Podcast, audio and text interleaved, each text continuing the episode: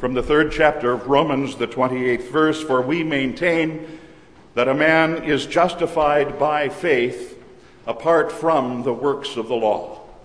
This is our text.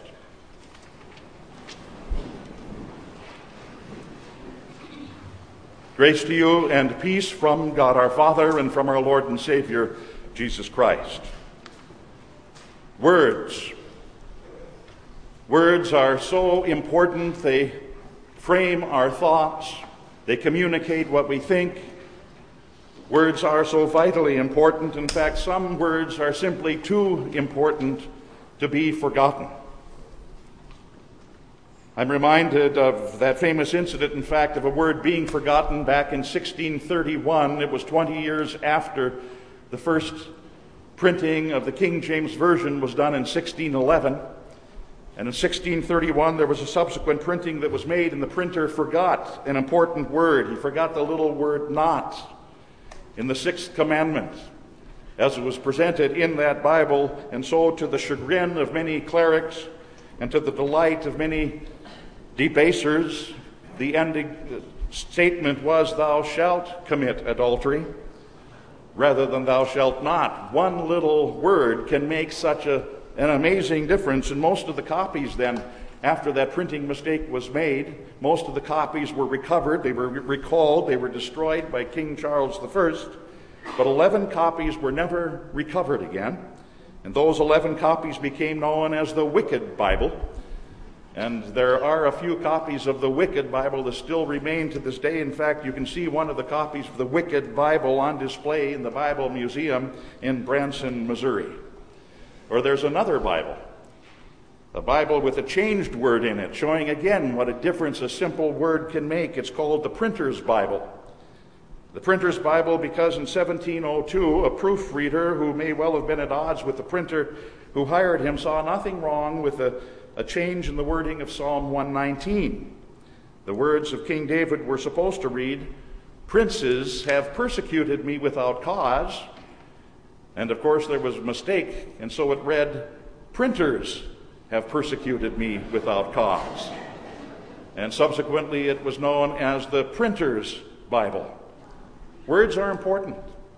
The omission of words is important. Words that can't be compromised are important. Words that can't be forgotten are so important. Words that speak to the central doctrine of our Christian faith are indeed the most important words of all.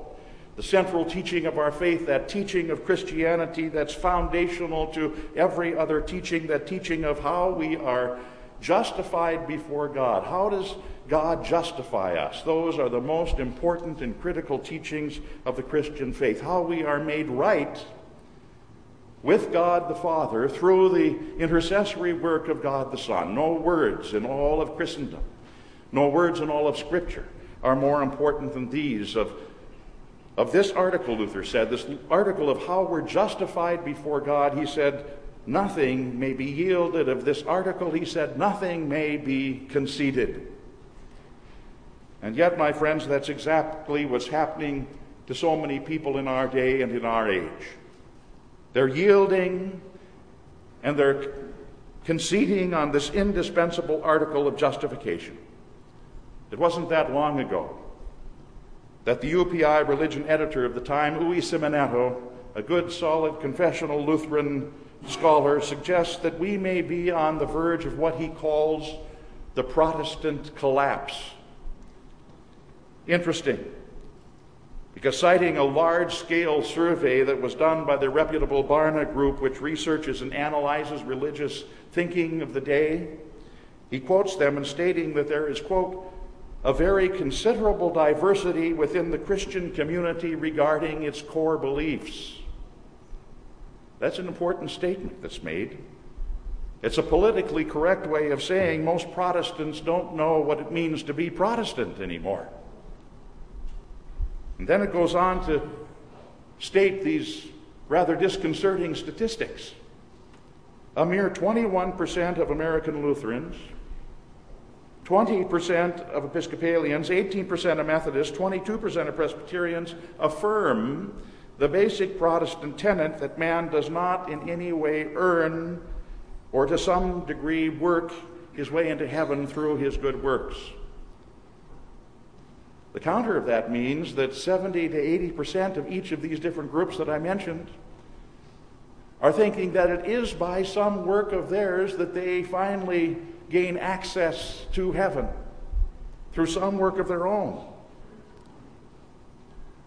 If these statistics are accurate, and there's little to suggest that they aren't, we are indeed, as what Luis Siemon-Netto has claimed, we're on the verge of a Protestant collapse. And how has it happened? How have so many strayed so far from that apostolic faith of our fathers? I'll tell you how it's happened. It's happened because too many have forgotten words. They've forgotten words too important to be forgotten. It's happened because all too many have relegated the words of Holy Scripture to the sidelines by saying they simply don't apply to the here and now or they have to be reshaped and reformed to make them applicable to the here and now.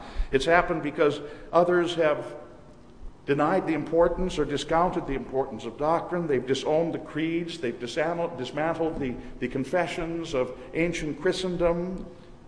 It's happened because there are others who have carelessly discarded the time tested liturgy of the church and have battered instead and bartered great hymns of grace about Jesus Christ for shallow, Christless, crossless songs. The words of faith are important. But they're words that are being forgotten. They're words that are being lost to a whole generation which is not being taught to know them and to love them and to teach them to their children. Luther, well aware of what happens to men and women and to churches and generations when they forget these important words and who allow the Word of God to be forgotten, pleads with his fellow Germans to receive God's grace, His words, with gratitude, with thanksgiving, and to teach it faithfully to the children. Listen to what he says. He says, Use God's grace and word while it's still at hand for you have to know, he says, that God's grace and word is like a traveling shower, which doesn't return where once it's been. Look, he says, it was once with the Jews, but now it's gone from them. They have nothing. It was once brought into Greece by St. Paul, but now it's gone from them. Now they have the Turk instead. Rome and Italy have also had it, but now it's gone from them, and they have the papacy. And ye Germans, you must not think, he says, that you will have it always, for because of ingratitude and contempt for it, it will not abide here forever. Therefore, seize and hold fast to it, whoever can. Mark the words of Luther well. When the word of God, when the grace of God are gone, when the words of the church's apostolic faith have been silenced, then will be forgotten the most fundamental of all Christian doctrines, the doctrine of justification. And when that article of justification is gone, when that's fallen, Luther says, then he says, everything has fallen. This doctrine of justification, he says, is the head and the cornerstone of all. It alone, he says, begets and nourishes and builds and preserves and defends the church of God, and without it, the church of God cannot exist for one single hour. Now, what is this scriptural doctrine which is so fundamental and essential for the life of the church that it can't exist without it, even for a single hour? This divine truth upon which the church is built, this divine truth without which the church falls, simply put, it's this. It's what our text for today so simply and beautifully says, namely that we are justified. We're declared just before God. We're declared holy before God simply by faith alone, sola fide, apart from any good works on our part. That's it. Or as St. Paul put it a few verses earlier, in Romans chapter 3, he says, For all have sinned and fallen short of the glory of God and we are justified freely, he says, by his grace, sola gratia, through the redemption that came by Christ Jesus, solus Christus. I know it seems so unbelievably simple. Perhaps that's part of the problem with it all. It's so often disbelieved by people and compromised by people because it is so simple. It's so simple because what it says is that He has done it all for you. Our sinful nature rails against that thought, against that divine notion. In fact, we might even say that divine insistence that there's, there's absolutely nothing that we can do to save ourselves. And that there's not even a little bit, and stop and think about this, there's not a little bit, there's not even a nanobit there's nothing at all that you can do to add to what Christ has already done for you in his perfect life lived for you, in his sacrificial death given on the cross for you. Everything has been totally, all sufficiently done by Christ. And our fallen vanity insists that no, I have to be able to do something that I have done something in the past, that I can do something in the future, that I must do something that ultimately counts for something in the eyes of God or merits somehow something from God, something, oh, to change the words of the old hymn from nothing in my hands I bring to something in my hands I bring. That's what our fallen nature would like us all to do. Many, if not most of you, have seen the movie. Probably own the DVD entitled Luther if you haven't done so already. Take it out, view it for Reformation this year. Do it every year. So vivid in it are the scenes of Luther after an 850 mile plus walk from Nuremberg to Rome. And then he is seen there, and you recall this from the, the movie or the DVD, and you see Luther, and he's crawling up these 28 steps of the Scala Santa of those steps that he goes up. And on each individual step, he and all of the other people that are crawling up this step with him, what are they doing? They're praying the Our Father on each step. Why?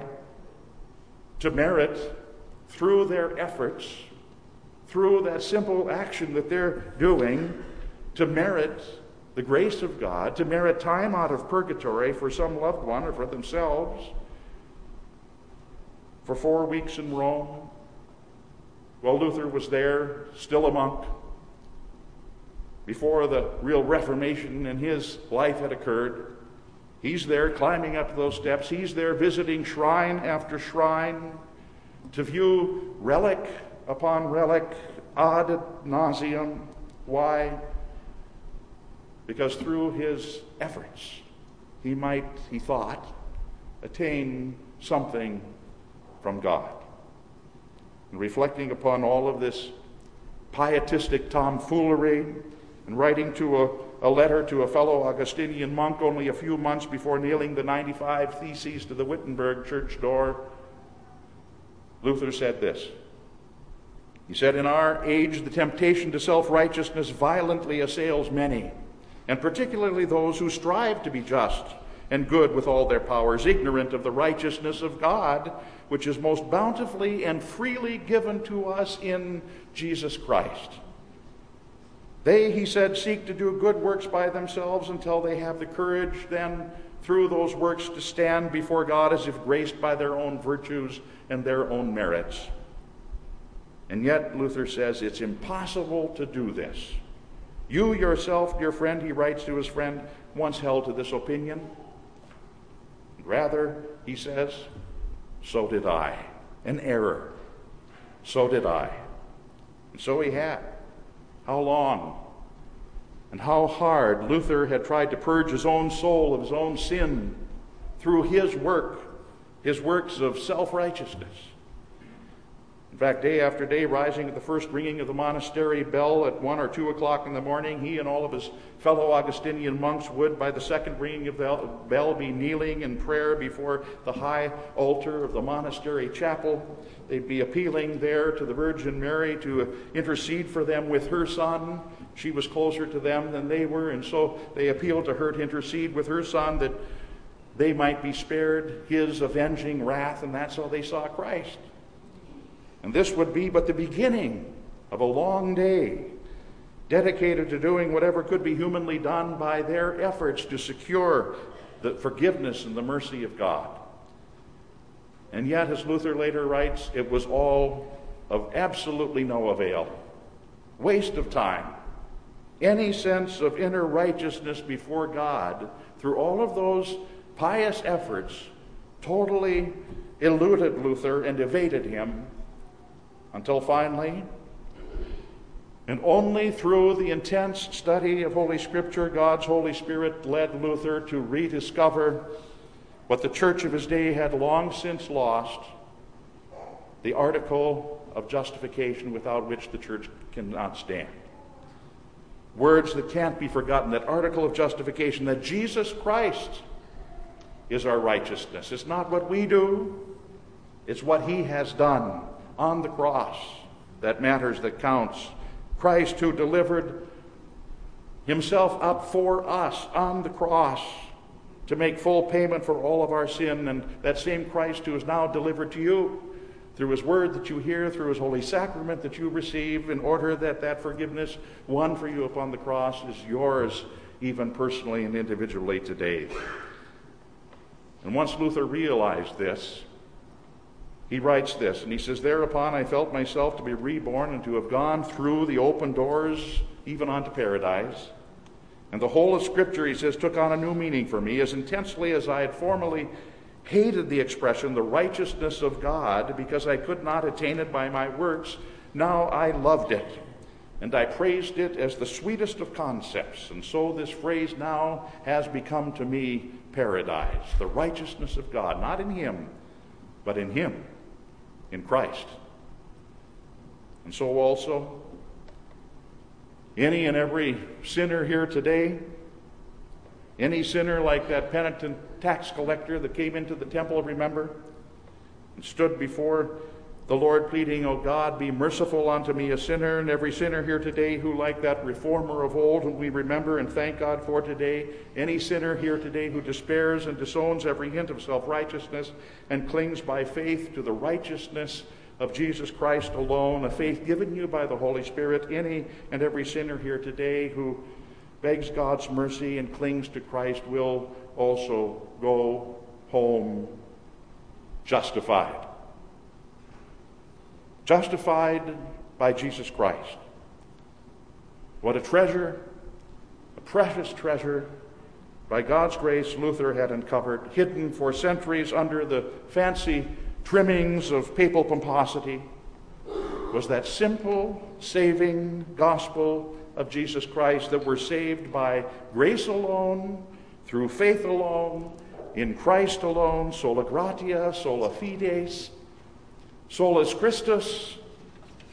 And that's why we today, as children of the Reformation, can say soli Deo Gloria, to God alone be all the glory.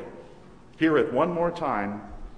A man is justified by faith in Jesus Christ apart from the works of the law. It's by these words that the church lives and it's with these words that the church's children dare to die.